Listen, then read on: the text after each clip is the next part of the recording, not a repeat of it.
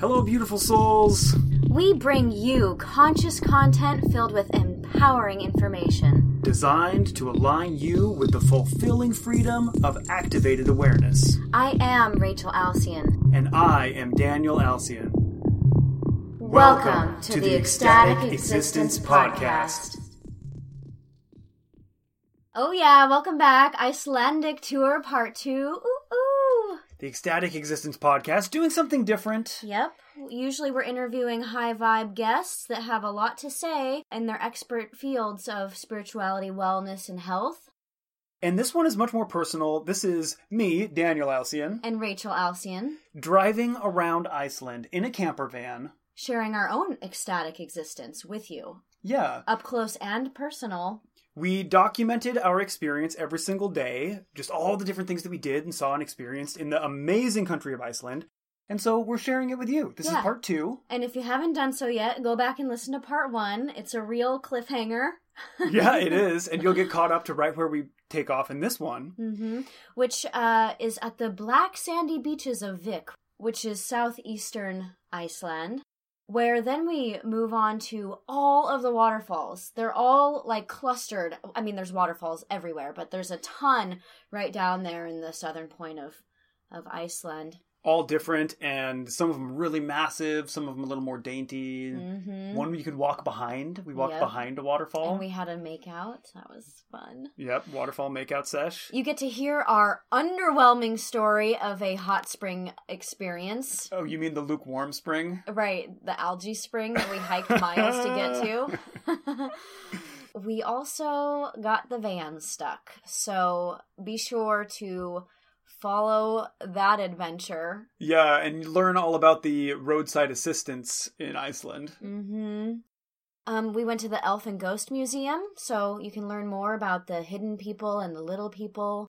And then we began our trek around the Golden Circle, which is the interior Loop. ring of Iceland, going to Geysir, which is a beautiful resort and an actual geyser, several Mhm. actual geysers. hmm We had a fantastic spa experience, which was right on the edge of a boiling lake. The whole lake isn't boiling, but there are parts that are boiling in the lake. Laugarvatn. hmm We climbed into the Great Divide of the tectonic plates. Yeah, we had one hand on the North American continent and one hand on the European continent and stood in the divide. Yeah, That was awesome. That's pretty sweet. That's at a place called Thingvellir. hmm So this was a very sacred land for the people of Iceland, and uh, be sure to find out why. And lots of TV shows and movies have been filmed there, like including uh, I think Game of Thrones. yeah, for all those throners out there. And we took a journey to an amazing place called Reykjadalur, which means Smoky Valley. Mm-hmm. And hiking up the Smoky Valley, we actually skinny dipped in a hot river. yes, It was incredible. hmm And then we wrap up this part two of our travel log with a magic peninsula sunset at the full moon. It was like nothing else I've ever seen or experienced. Enjoy this journey with us. And hopefully you're getting excited to take your own trip to Iceland soon.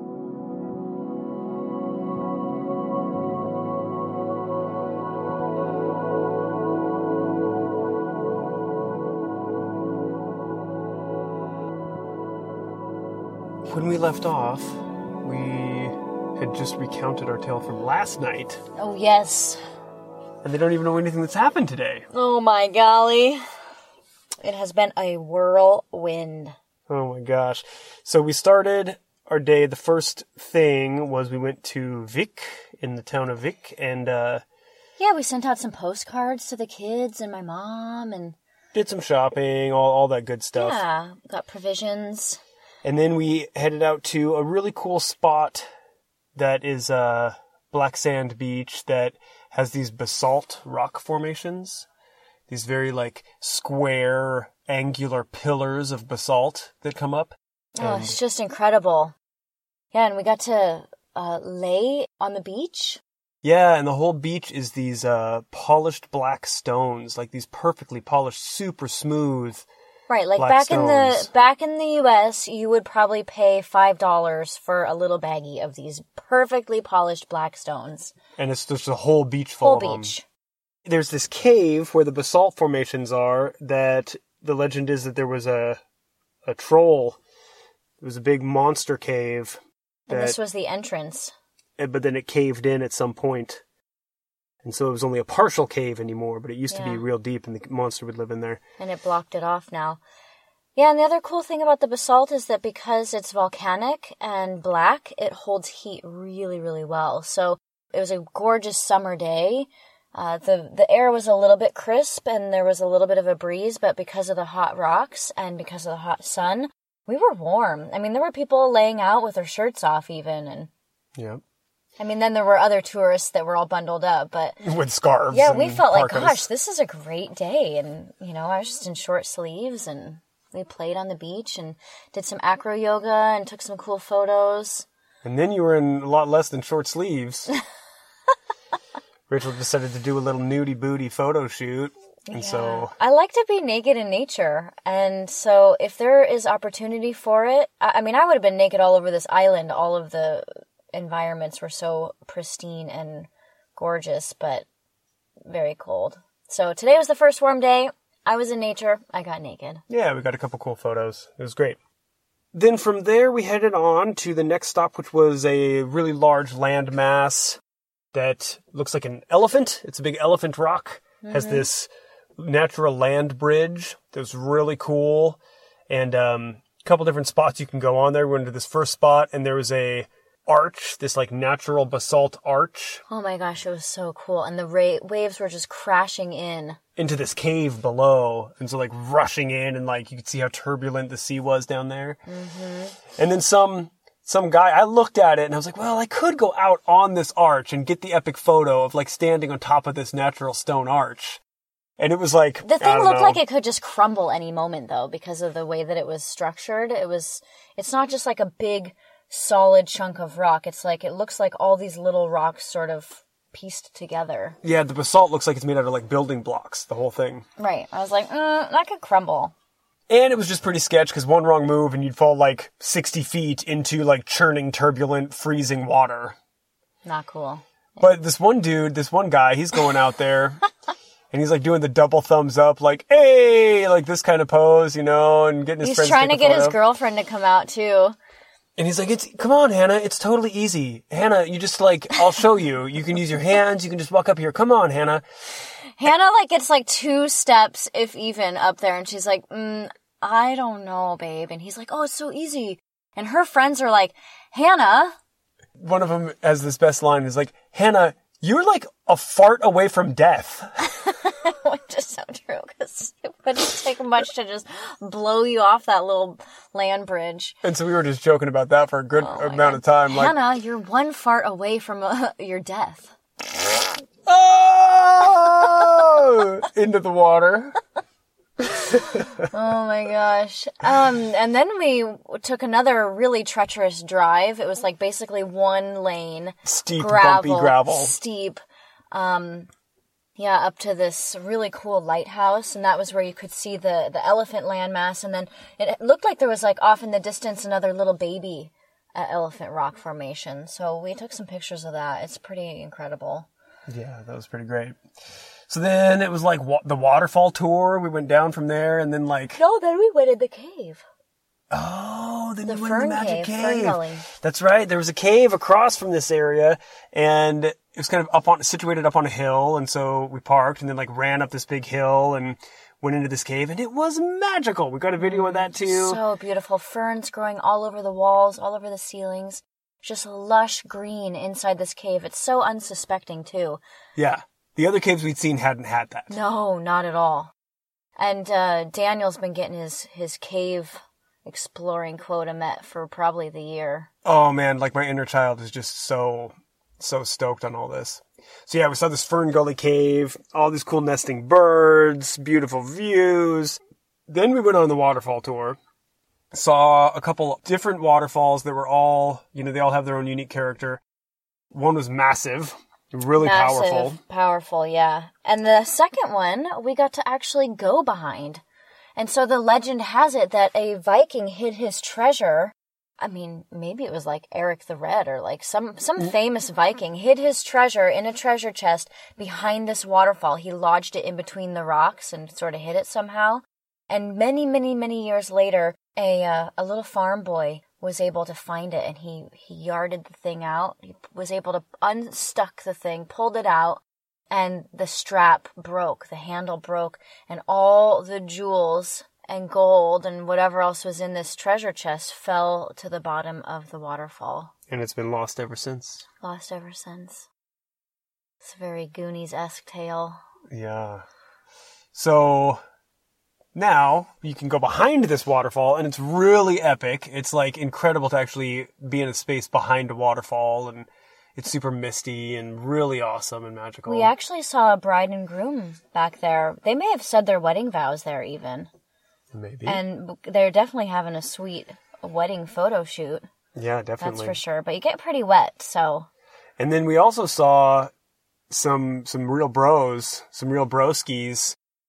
I was like, "Oh my god, get away from get them away from me." They were taking their like GoPro and like pointing it at themselves on a selfie stick, and then just literally going woo, woo, woo, woo, woo, woo," and like just hooting and hollering so loud, and it's like disturbing the beautiful peace. Of And they're like running all over the the beautiful mossy parts where like you're not supposed to go and Yeah, there's And like clearly is- marked areas that have a rope and a big like no boots sign. Like don't go past this.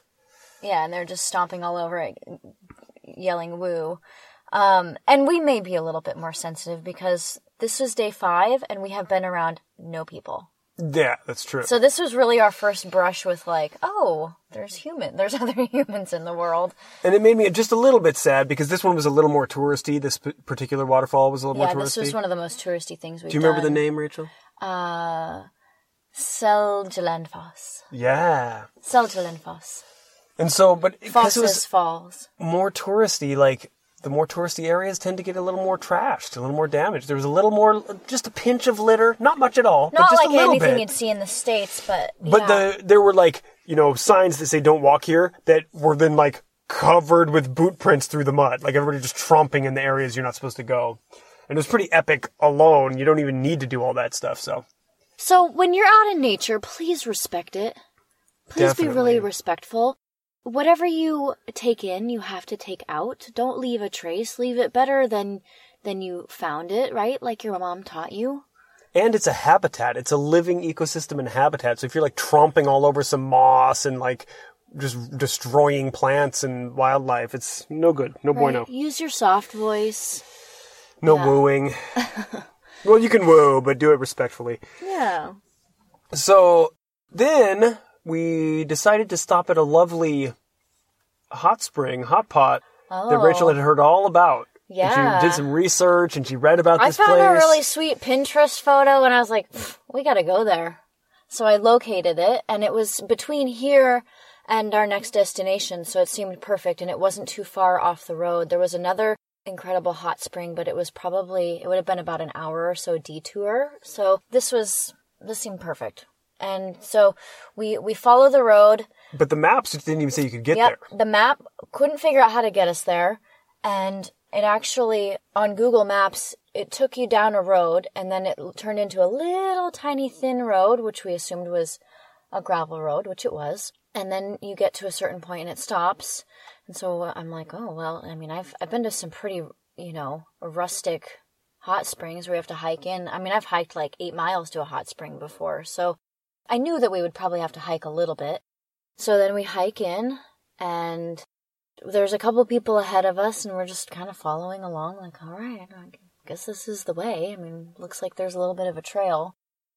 And then in the distance, we see like some little buildings and some structures Yeah. and start to, you know, like, get, oh, oh, cool, we're getting some- all excited. Facility, even. Wow. And then like some people had walked out the trail the other way with like towels over their shoulders and on their heads and stuff. Like, a little bit wet hair. This is And we're like, "Yes, this is awesome. And then we get there, and it's very rustic. very rustic, to say the least. to say the least. It's pretty much like a swimming pool from the 1920s. Got, And got filled in with hot water and then was forgotten since then. yeah, the water water's like never been changed. It's so green. It's so green. And uh, they had a couple little changing rooms, and the But the changing rooms, that's pretty a loose description. They're Yeah. basically just like an open concrete room. There's no there's no it's not gender specific, so that's great. Yep, not gender specific. It's just like t- uh, some open rooms with some wood slats on the floor and some hooks on the wall. Yep. And it was cute because there was a, a French woman who was walking ahead of us. And when we a got little there, family. They with had a a little kid. family, yeah, they had a little baby. And she and I looked at each other and we both were like, well, okay. at the same time, okay then. Good. Yeah, this is what we're doing. This is it. We're here. Um, yeah, so we got in and it was uh it was pretty warm. There were some hot spots where you could kind of hang out, but um I definitely prefer my my hot spring experience to be a little bit more on the scalding hot side. yeah, that helps me to know that, you know, maybe germs aren't, you know, growing. So anyway, it was great. I'm glad that we did it. I'm super glad we did it. It was a crazy experience. I wouldn't repeat it. No, no, we But it was so fun. Been there, done that. We don't need to go back. Yeah, we were we weren't there for very long. I mean, usually if we were kicking it in a hot spring, we'd be there for like hours, and we were like I don't know, twenty minutes, and we're like, well, check this one off the list. All right. I'm so glad we did it. It was really fun and funny, and you know there were other like couples that that sort of filtered in, and and the girls sort of looked at it with their noses turned up, and were like, mm-mm, not getting in that." So we felt adventurous. Yeah, and then we you know headed out of there, and uh, Started to find our place for the night, and kind of weren't finding it, weren't finding it, and it was interesting because usually we just kind of like clicked, and we would just find our campsite for the night right away. Well, and here is part of the story that is important is that Daniel kind of wanted to go down one road and I kind of wanted to go down the other road and both of us were like, "Eh, I mean, whatever, whatever you want to do." Neither of us were really willing to just like make up our minds and say very clearly where we wanted to be and what we wanted to do. And so we thought, well, hmm, all right, we'll just get back out on Highway 1 because that's closer to where we want to be going. And we'll head in the direction we plan to go, and see what happens. And the terrain has changed drastically. Before we were in a lot of mountains or hills, um, or on the beach, or you know, there. This is like Kansas. Just It's like farm country. it's like flat, flat, flat. There's no, and there are no trees. And so there's really nowhere to go. There's nowhere that feels sort of secluded. And in all of the land, um, even though it's flat and goes on for as far as the eye can see, it, it seems like it belongs to people. Like it's all sort of fenced off. Um, Yeah, and so there's just really not anywhere to pull over and, and Yeah. park for the night. yeah, so we turn down a street and Oh, there's these symbols. There's these symbols that we've come to notice, and we just call them the cool shit sign. Yeah. Because there's this one little logo that, it's like almost like a four leaf clover. yeah, it's like kind of a, like a picture of freeway roundabout in all four directions. That's kind of what it looks like. Yeah. And that they put that symbol on these signs for where there's like, as far as we can figure, it's where there's cool shit. Yeah, We don't like really know what else All of it the means. amazing things are happening here. It's like it's either a waterfall or a volcano or a iceberg or, Or a black beach or something. yeah. And so if you see this cloverleaf sign, then you have to go check out what's there. And so we're driving, and uh, I saw a cool shit We're sign. Oh, like, oh, it's like, a cool okay, shit great. sign. Yes, We got- cool that's shit. where we'll go. We'll head in the direction of the cool shit, and then find a place by to park. camp by the cool shit. And so it was a very long straight road in the middle of farm country, just horse pastures everywhere. Which parallel this long straight road is a dirt road.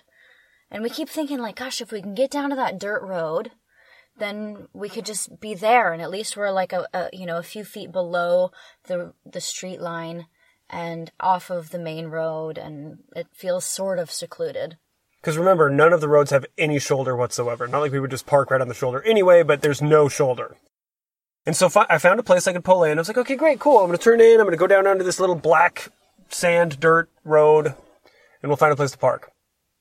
As I'm driving along, trying to find a spot that's a little bit like lower than the road, just to not be perfectly parallel with the main road, the tires started sinking into the softest soil ever, It was like a sinkhole.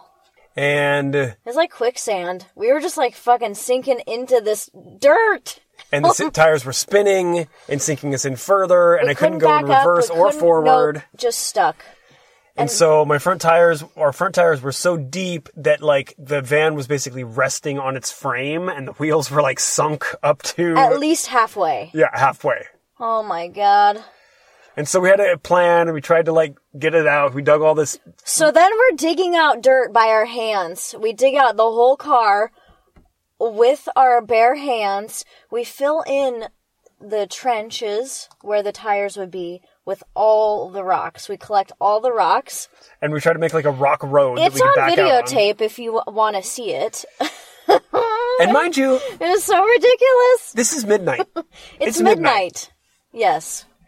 We already were pushing it with um, you know, finding our our location so late in the day. And then this. So we got stuck. I had to call in for some backup and call for a tow, which was very interesting. And so, you know, we started cooking our dinner and just waiting for the tow to arrive.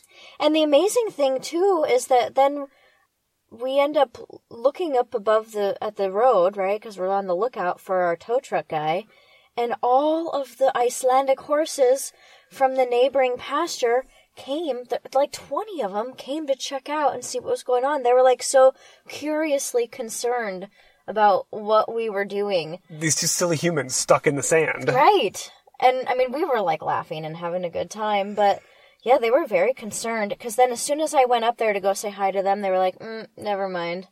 They figured it all out, and then they just all walked away. And so finally, we saw some lights in the distance. We were just sitting down to our meal. We were literally just sitting down to our lovely salad and soup.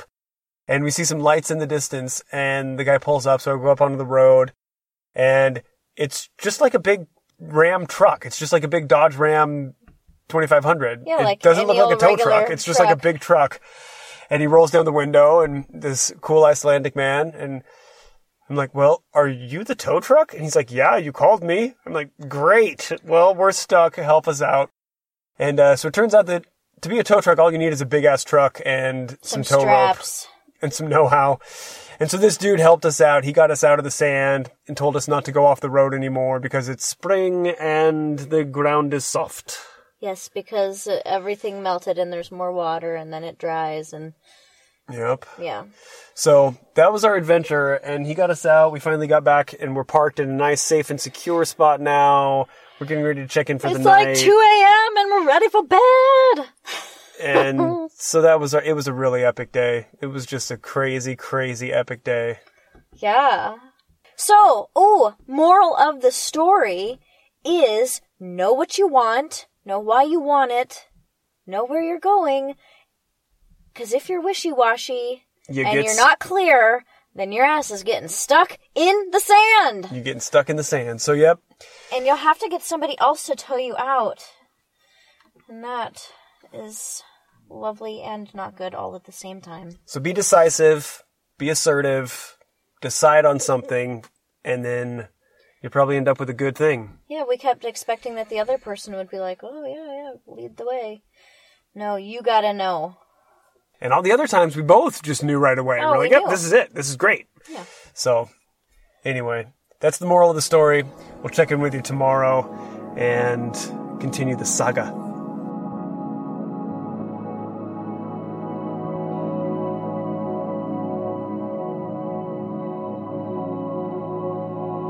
Okay, it's day six, and we started our day this morning with the Icelandic Wonders Elf and Ghost Museum. What city are we in? I don't know if it really matters. In the far south, or uh, we're in Stokkseyri. in Stokkseyri. And it's really interesting because we pull up here and it's this huge warehouse, all painted black. And then there's this like rock stack turf kind of entrance in front of it. And it wasn't open, but there were signs on the front that said opening hours during this whole season. It says just call, gives a number to call. And so I called this number and a woman says, okay, yes, are you in front? I'll be right down. And she just comes and opens it up for us. And it was really interesting. The Elf Museum was pretty great. Yeah, we were the only ones in the museum at first, and Uh, it, it's pretty amazing, Yeah. actually. I mean, there's a huge element of uh, cheesiness, but yeah, it's but kind like- of in a wonderful way. yeah, in a really wonderful way. It's like you you know you walk through this all these caves and tunnels and it's a guided tour, so you have a headset that's like narrating all these stories to you. Yeah, and you get to see all these sort of apparitions of elves, you know, that that won't be there, and then you know a light will turn on, and then they'll be there, and you get a little stone that you get to throw in the wishing well when the the queen of the elves appears, and it was Yep. fun. And you get to sample a little seaweed, like eat some elf food, some Yeah. like super food from the sea. yeah, and go through their hidden doorways and whatnot. And then there was a big film and explanation about the Northern Lights that was cool. There was a whole room set up to like look like the Northern Lights. They're yeah, all all flashing the on walls, the walls. were and, all you know dancing with light, and, and there there's was, a big projector film of of actual Northern Lights displays. and the ground was all gravel, like you were outside in in the northern lights. It was cool. It was really wonderful. And we heard all about like the different lore and legend from around the world of the Northern Lights. Some, you know, cultures would think it was a real blessing and a benefit when they would come, and then some would think it was like a curse and it was uh predicting some misfortune. So that was just very interesting.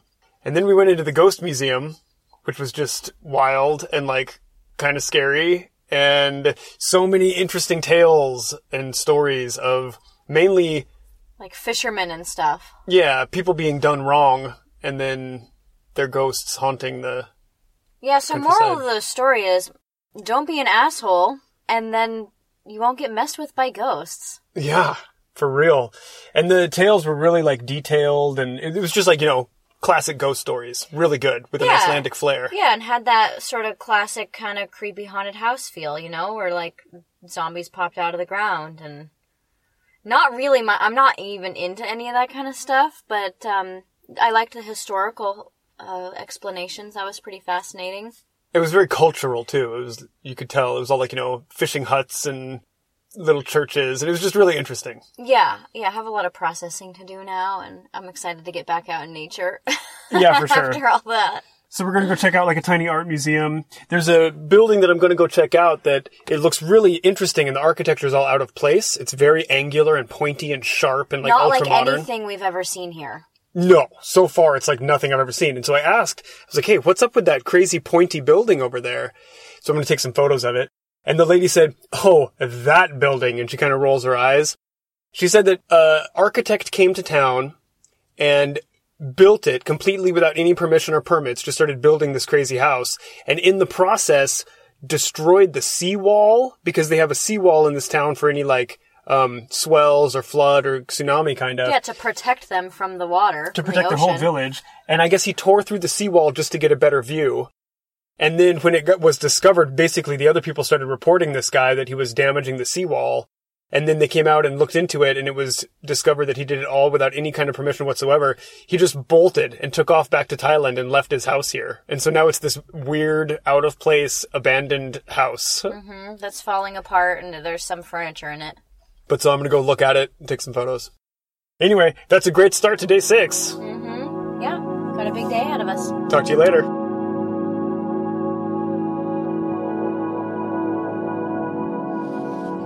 Oh, we're concluding our day six adventure, and it was really great.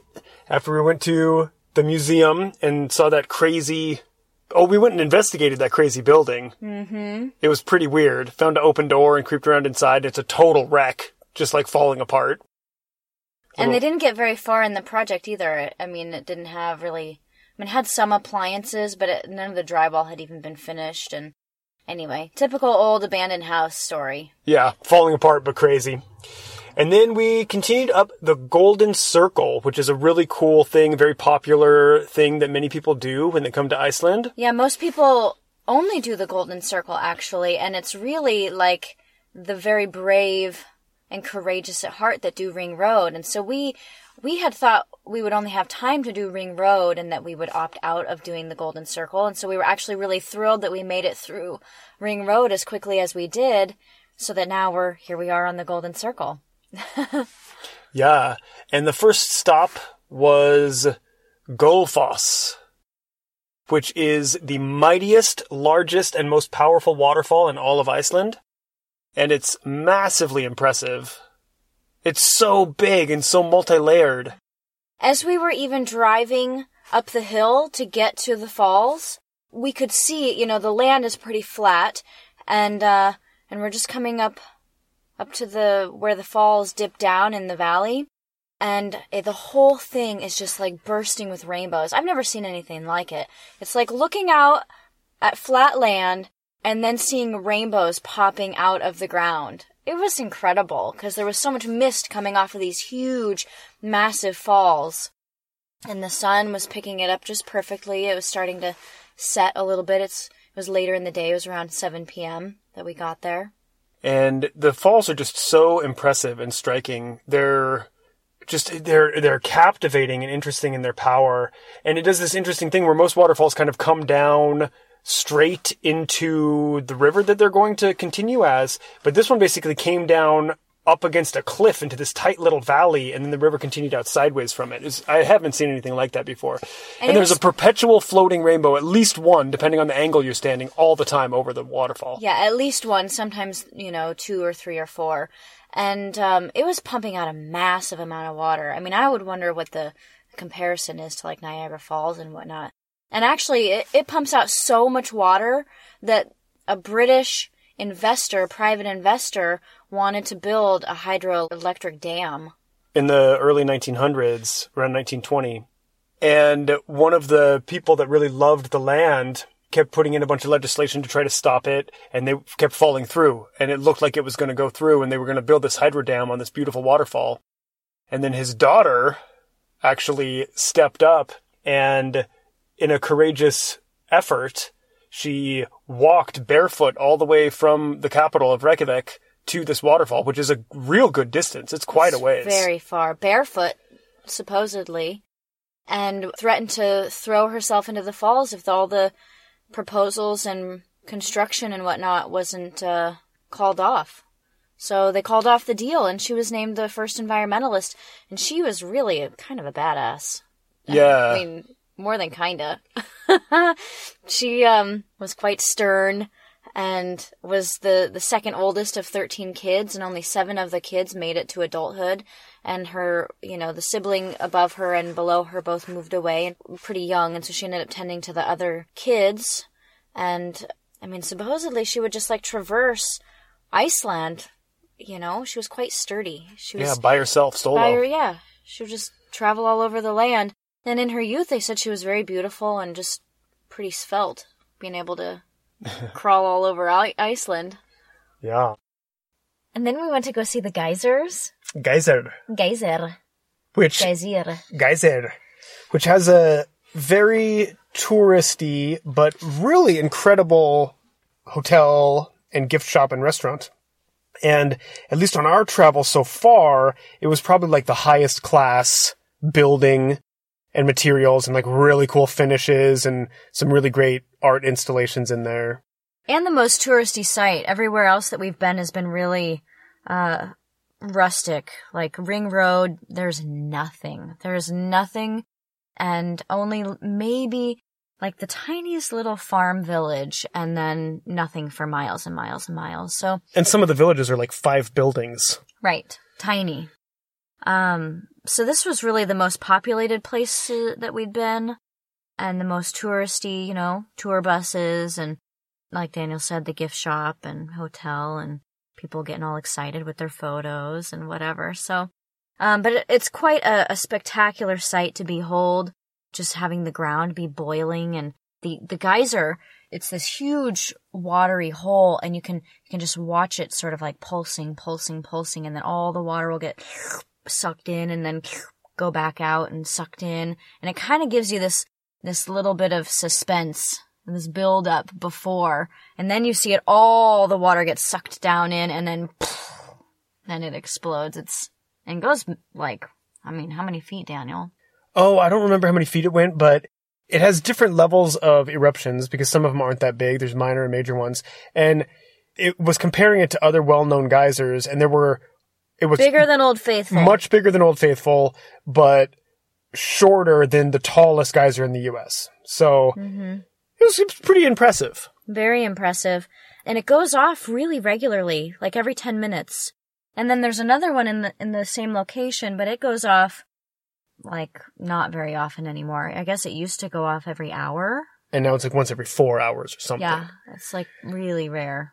And then there's also at the same site, there's these beautiful pools of basically near boiling water. They're probably just under a boil. So there's not like the bubbles roiling up to the top, but they're very hot. Like very, very scalding hot. And because of the minerals and sulfur and whatnot that's in them, they create these gorgeous colors. Like I guess, you know, some of them are sort of like an irony rusty red and, and then there's gorgeous teals, almost like a tropical beach. Yeah, and Um, like blue and just interesting water. And then they all have this like white ring around the outside, this kind of salt rim, like Mhm. salt around a margarita glass almost. Very interesting sight, very cool, and uh just another way to witness the wonders and power of this planet. It's so cool. it's been a windy day, very sunny but windy, and so we'd been off and on warm and then cold and warm and cold, and so we thought it'd be great to go get in some hot springs, and so we've we've located our next hot spot, and um, they were just about an hour until closing, and so we decided to wait and spend a few hours doing that tomorrow. So we just sort of walked around the land, and what's the name of the lake? Lager Vatan? La- Yeah. Log Vatan? I You're real close. Lager Vatan? Lager, something like that.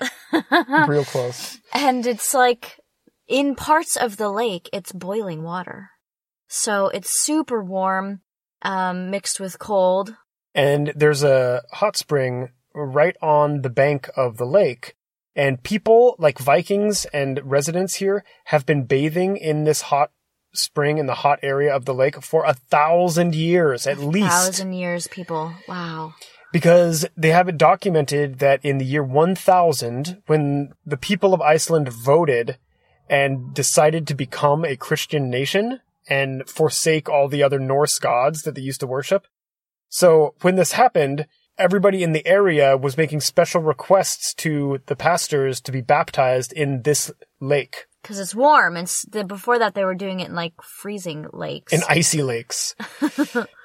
so that's pretty interesting. And so we went right to the place where this hot spring is, and now they have the main hot spring like contained with a, you know, facility, and that's what is pumped into the really fancy there's a beautiful Spa. spa, there we're gonna go We're gonna go visit that tomorrow. hours tomorrow oh my gosh i'm so excited but all around this little barbed wire off, like you cannot go near this area. There's big signs that say warning, geothermal activity, like even coming close to this is at your own risk it's because just like blasting with steam it's unpredictable, you know? Mm-hmm. But you can go a little bit near it. And as we're walking around the shore of the lake near this like fenced off geothermal facility, there is this little spot about the size of a dinner plate in the black sand that is boiling like, like, the roaring boil the fastest boil I've ever seen. And bubbling. Just bubble, bubble, bubble, bubble, boiling, boiling, boiling. yeah So wild. And so we filmed that. We kind of were thinking that we'd get in the lake, but it's kind of sketchy in parts because I don't want to be going along and in a murky lake in the night and then hit a boiling spot. That And just get scalded. That sounds terrible. Oh! So Yeah. we're we're just gonna wait, go to the spa tomorrow. We cooked the most fantastic dinner. I mean, like when you're camping, rice. We found these like rice packets where you just like you just boil a little bit of water and then you put the rice packet in the water. And Oh, then it's like the fluffiest, most beautiful rice. Oh my gosh. So we're just like lap of luxury here in our camper van and excited to go spa it up tomorrow. Yeah, it's been another amazing day. We're almost all the way around the Golden Circle, and uh, we'll see what comes next. Yeah, and we thought it would be an early night. We thought, oh yeah, we're, we're not gonna like jam pack the day again. We're just gonna only do the geysers and the waterfall, uh, and get to our camp spot early. Nope. It's, No. almo- it's almost midnight and still light out. yeah, I think that's the thing. It's it's kind of hard to get to bed early when it ha- you got the midnight sun. It looks it looks like you would think it was maybe like seven o'clock, eight o'clock at night, and it's midnight right now. So it's kind of hard to get to bed early. yeah. We're warm and we have full bellies and great stories, and full hearts. Yeah. We love you. Talk to you later.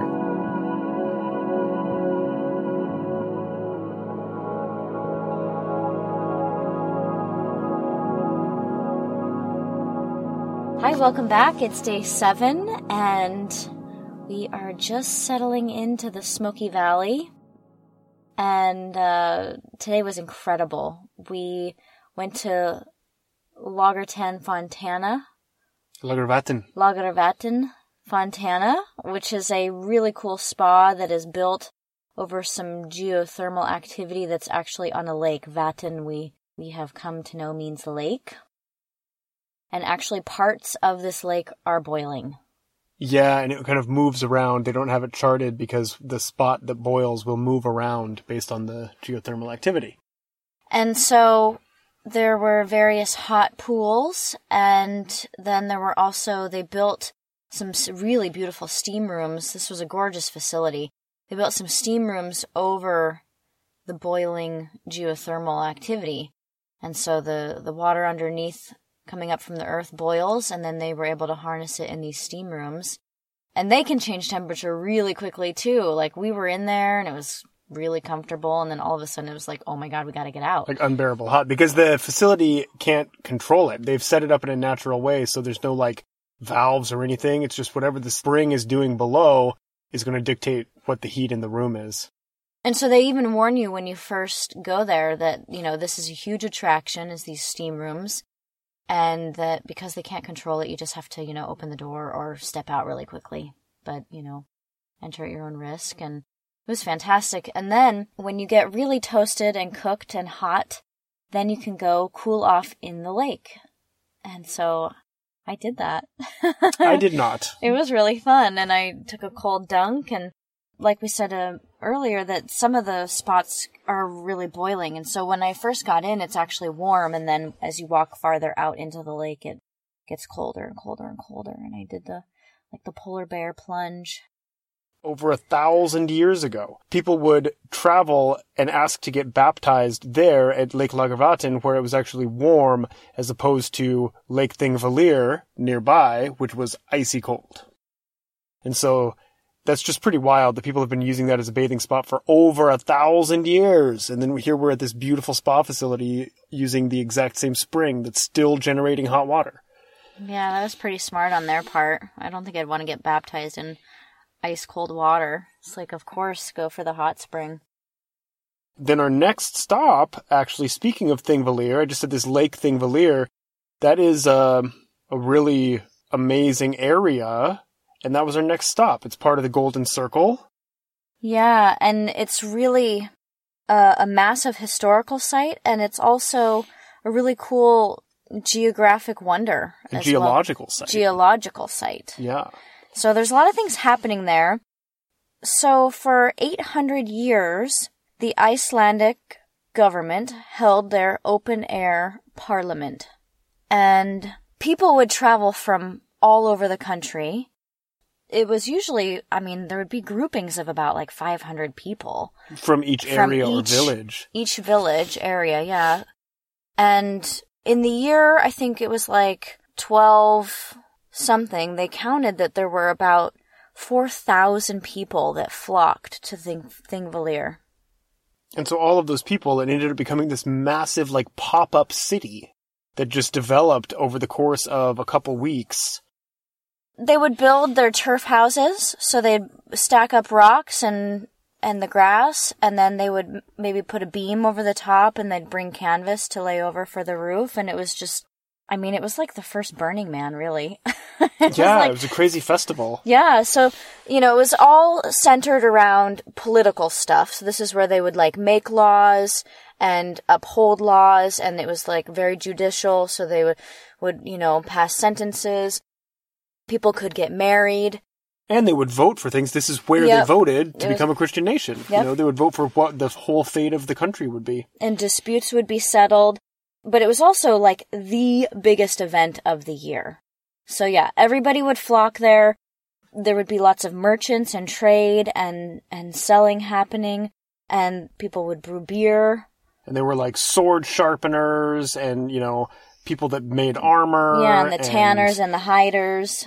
Yep. And then, like people would have their food and selling all the leg of lamb or whatever they had going on. Yeah, and there'd And be a lot of yep performers and beggars, and everybody went.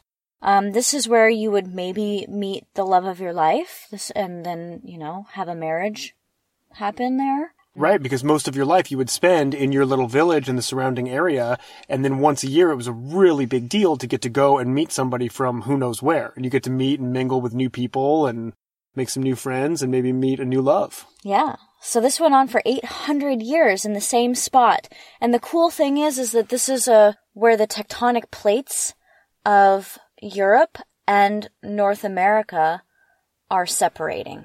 And so I think this is my hunch is that I, they, you know, if you're if you're calling everybody in from all over the land, then you would meet where the lands meet, right? I think that they sensed because they could have picked anywhere that was closer or even cooler like on the beach. but um or like by a hot spring. But I think that they could feel the power of the land and what was happening there even though they didn't know. Yeah, it's pretty incredible. So that on the geologic end, there's these like giant rifts all over the whole area that you can basically see the the stone of the earth is just getting ripped apart. And so there's like valleys and valleys and valleys, um, all kind of running in the same direction. And we as- climbed down in between some of the plates. Yeah. And so the North American continent and European co- continent are drifting apart from each other, and the only place on the entire planet that you can see the separation of tectonic plates on land is right there in Iceland. Everywhere else, the tectonic plates meet underwater. And speaking of underwater, people come from all over the world to snorkel and scuba in between the plates. It's called Silfra is the place where that happens and the water is so crystal clear because it's so cold that you can just see all the way down to the bottom. And it's just these deep trenches and crevasses. Yeah, so you can you can snorkel down under the water, see for a very like I forget what the distance is. I think it's like 10 or 15 feet. No more than that. Like meters, Oh, meters. which yeah. is like 30 or 40 feet. Wow. And then you can touch, you know, both sides, both plates. So it's uh, also voted one of the most beautiful places on the planet is Silfra. Yeah, which happens to be underwater. Right. yeah, so uh, Thingvellir, now it's a national park. And actually, you know, it's funny because the assembly is called a thing. So Rachel did all this research as we were driving to our camping destination for the night. She was just researching all about the thing and Thingvellir and like finding out what it all meant. And so Well, yeah, because I couldn't even find any documentation that said that women even went at first. It, it was just saying that men went and that there were these, um, what are they called? The chief chieftains. yeah, Yeah, so there'd be a, I think there were like 36 chieftains from each area of the country that would come and represent the people. They would be traveling within groups of about 500. And some of the people, you know, only had to travel maybe a day or two, but then some of the outlying villages and settlements had to travel for almost 3 weeks. Yep. Like 17 to 21 days of travel by horseback in a group of multiple hundreds of people traveling across the land. over the craziest land ever that's like so cold, even though it was in the peak of summer. And so they got to, you know, access the better weather and the longer days, but still. Ooh. So anyway, yeah, it was a thing. It was a thing. And so now there's actually this Icelandic saying, I won't even try to say it in Icelandic, but it's basically if you go somewhere and there's a lot of people, uh, or it's starting to get crowded, you can say, what is the saying? It's like, wow, this is about as crowded as the assembly. Yeah, it's getting as crowded as the assembly. So I love that um, even Daniel and I, in our way of speaking, if we go somewhere and we see that there's a lot of people, we've already been saying, oh, like, looks like it's a thing. It just gives a whole new connotation to that, whole new level of depth. Oh, it looks like there's a thing. Yeah, because a thing was a huge gathering, a Yep. massive, massive gathering of people in the biggest event of the year. And this was happening all over Europe Scotland, Ireland, England. They all had things or tings or dings. Anywhere that says land at the end had a thing going on. there was all kinds of things happening. So, yeah, Thingvellir. So it was a pretty epic day, and we Laugarvatn. we wrapped up we wrapped up our golden circle journey. Yeah, so we did. Ring Road in about five days, and we did the Golden Circle in two days, and that's pretty epic. Pretty epic. Then we found out about, of course, we want to hit up every hot spring. So we found out about a hot river. We went in a hot lake. We went in some hot pots and hot springs and hot tubs. And this was my first ever uh, brush with a hot river. So we're So- getting really excited to do that tomorrow. Yep, so we're parked at the base of that hike, and then we'll start that out tomorrow morning. hmm Good night.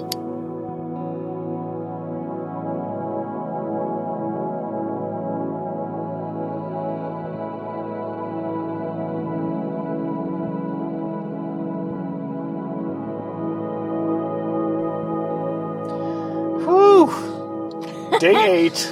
It's Oh after gosh. 1 a.m. It's after 1 a.m., and today's been awesome. So we started out our day with a really lovely hike. It was like a three and a half kilometer hike.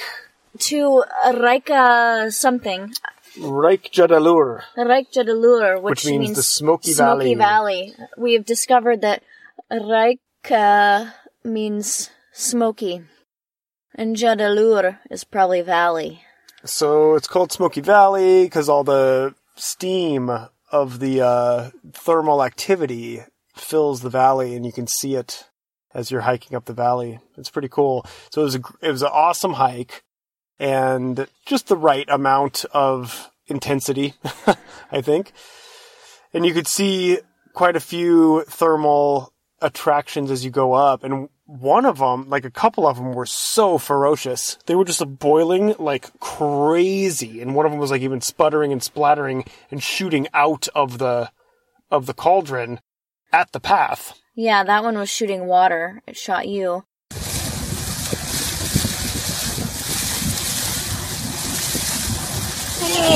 But then some of them were like these deep mud vats, and it was just boiling, boiling mud and dirt of various colors. Some of them were brown, some of them were this really lovely gray, gray blue. So if anybody's ever been to Yellowstone National Park, it is similar, but uh, this is a little more like rugged and kind of off the beaten path. So it was awesome. Yeah, and it was the most gorgeous day. Sunny, blue skies. Uh, we got to sleep in, have a nice breakfast, and um, yeah, the hike. I mean, it was pretty warm going up. We had to start shedding layers and stuff. And then we we got up there. And it is a hot river. Yeah, we went up to the top of the river, and I stuck my hand in. I was like, "Oh yeah, this feels good, totally great." And I started getting undressed. I got totally naked. and she's the only one. Everybody around, all the all, all the other people are because there's actually kind of a lot of people here. I guess this place used to be almost a secret, but then in the last like handful of years, it's um become a little more known. And so there were a lot of people around, and Rachel's like butt ass naked. Well, first of all, it's really uncomfortable to be in water in a bathing suit. I loathe bathing suits. And I love being naked in nature, like I've already said. And come on, we're in Europe. People don't really give a shit. They're much more open to nudity and less squeamish about it. And I don't think it should even be a thing. So I am happy to be a trendsetter in that regard. And uh, also, we worked really hard to get there. We've also said this that if you have to like get out far in nature, that pretty much means that you know bathing suits are optional. Yeah, I agree. But anyway, Rachel was the only one that was butt ass naked. So here I am standing in this hot river and it's so hot. I can't I was thinking that I would just like get in and like ease my way in and then be, you know, yes, nude but covered by the water, so not as big of a deal, but no, I couldn't even stand in it for like even a minute. I had to jump back out and put on our clothes and or I put my clothes back on, then we walked way down the river and found the perfect spot. That was really it was so beautiful and romantic. perfect temperature to hang out in for a good amount of time. Yeah, it was pretty incredible to be in hot running water. Like having it move past you in a river is something I've never experienced before, didn't even know existed in the world.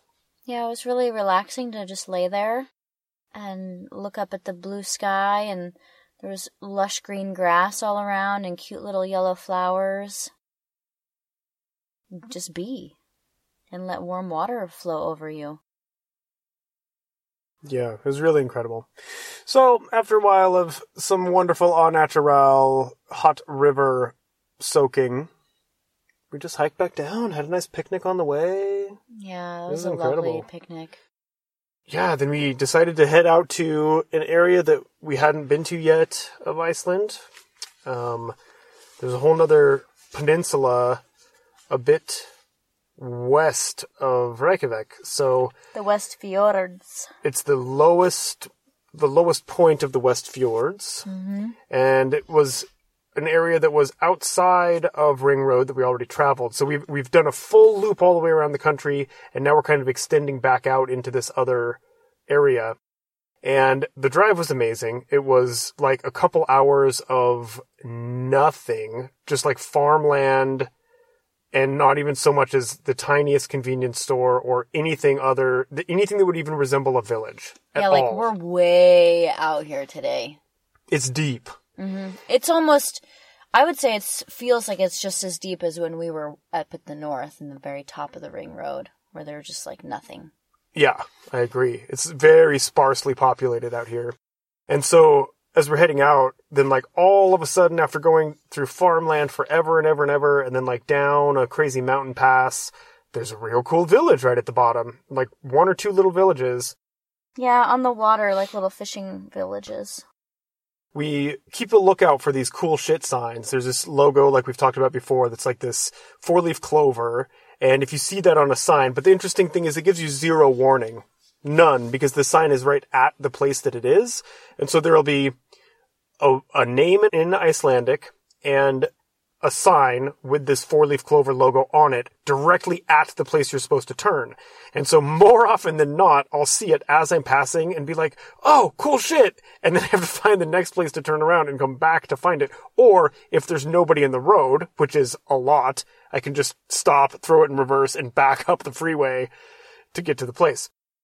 So we stop, pull over, and the sign, the map there says that where we are, there is this spring, a natural spring that was blessed by somebody the good. It's like Sigmund the Good or Goodney the Good.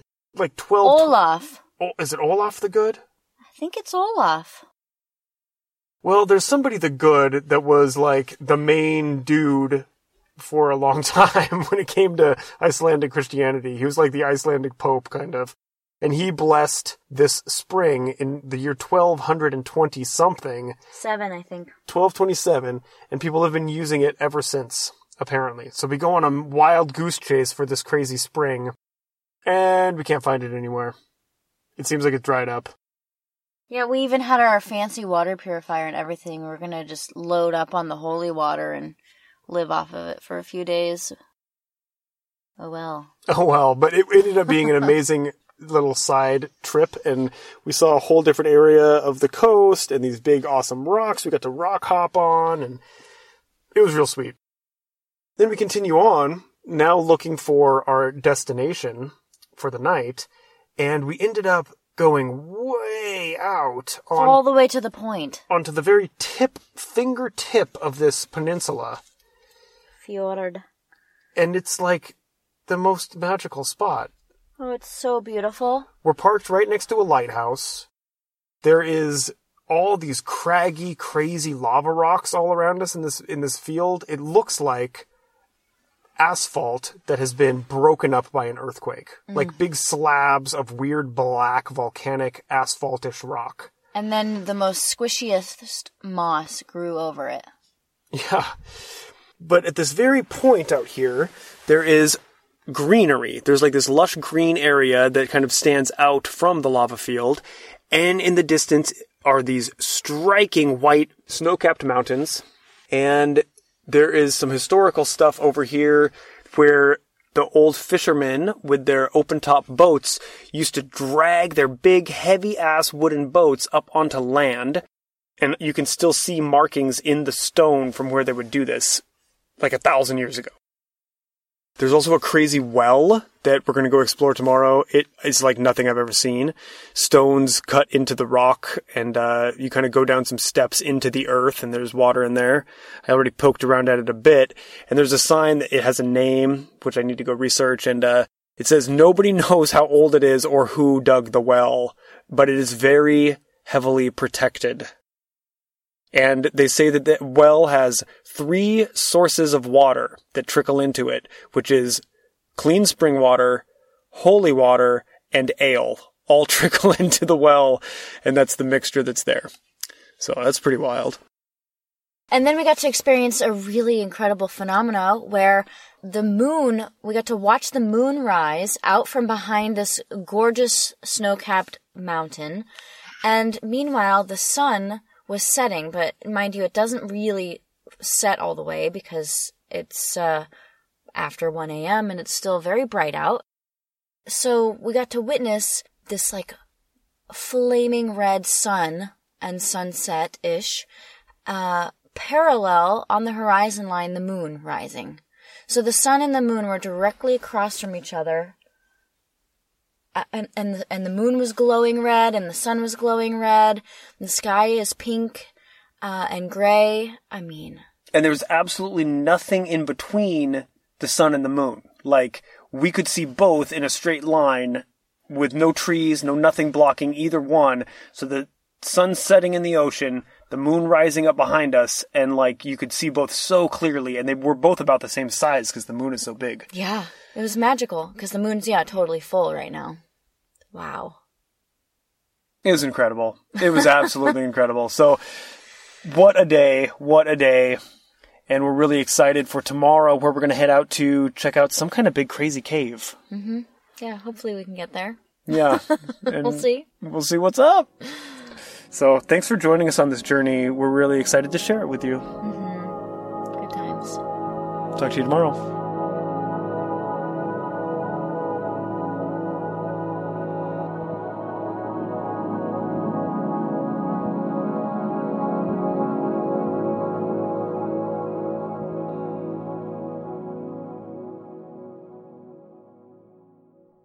About that?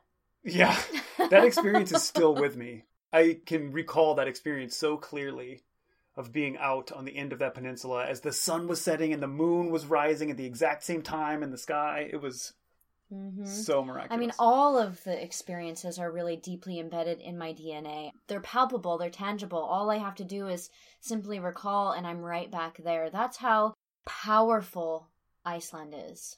It is such an honor to share our experience with you, and I think you get a little better window into us and our sense of humor and who we are as people. Because you've heard us mainly as hosts here, but this really is showing you who we are Mm-hmm. just when it's the two of us. and so, thank you for joining us. Be sure to come back for part three as we conclude our journey around the beautiful country of Iceland. See you there.